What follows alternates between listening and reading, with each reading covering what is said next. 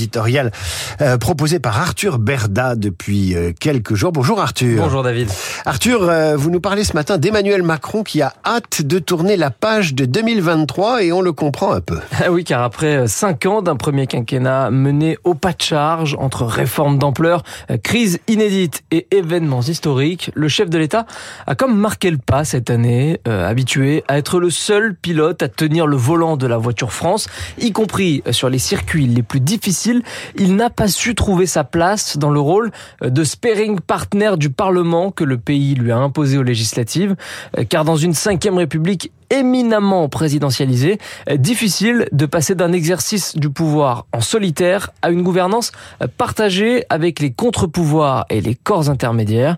Alors, ce qui est vrai, c'est que si l'on pose un regard froid et comptable sur les 12 derniers mois, des textes majeurs ont été adoptés, comme la réforme des retraites, la loi immigration, la relance du nucléaire, le développement des énergies renouvelables ou encore les volets programmation pour la sécurité, la justice et la défense.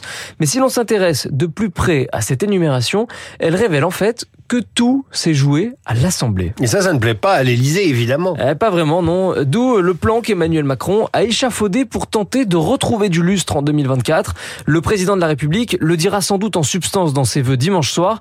Il souhaite mettre à profit chacun des nombreux rendez-vous majeurs qui l'attendent pour bâtir une année de fierté française, comme le disent ses proches.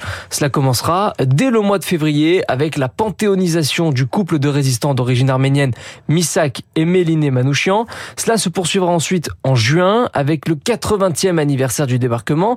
Puis viendront les Jeux Olympiques de Paris cet été. Et enfin, pour terminer en beauté, la très attendue réouverture de Notre-Dame de Paris prévue début décembre, soit cinq ans après le terrible incendie qui a ravagé la cathédrale en 2019. Est-ce que vous nous décrivez là, Arthur, euh, vous pensez que ce sera son barou d'honneur au président? Eh bien, disons que, que sur un plan euh, très formel et purement factuel, le quinquennat ne s'arrête évidemment pas au soir du 31 décembre 2024, mais il se poursuivra jusqu'en 2027. Sur le plan politique, en revanche, l'année prochaine pourrait symboliquement marquer le coup de sifflet final de la présidence Macron, et ce, pour deux raisons très simples. La première, c'est que le parti Renaissance, dont Emmanuel Macron est président d'honneur, doit se retrouver à l'automne pour définir le mode de désignation de son candidat à la présidentielle de 2027. Et la seconde raison, c'est justement que cet événement précis va officiellement ouvrir le débat sur le macronisme après Macron et donc lancer de fait la course, ou plutôt la guerre, pour sa succession. L'éditorial d'Arthur Berda retrouvé sur le Figaro.fr. Merci euh, Arthur. On se reverra l'année prochaine, j'imagine.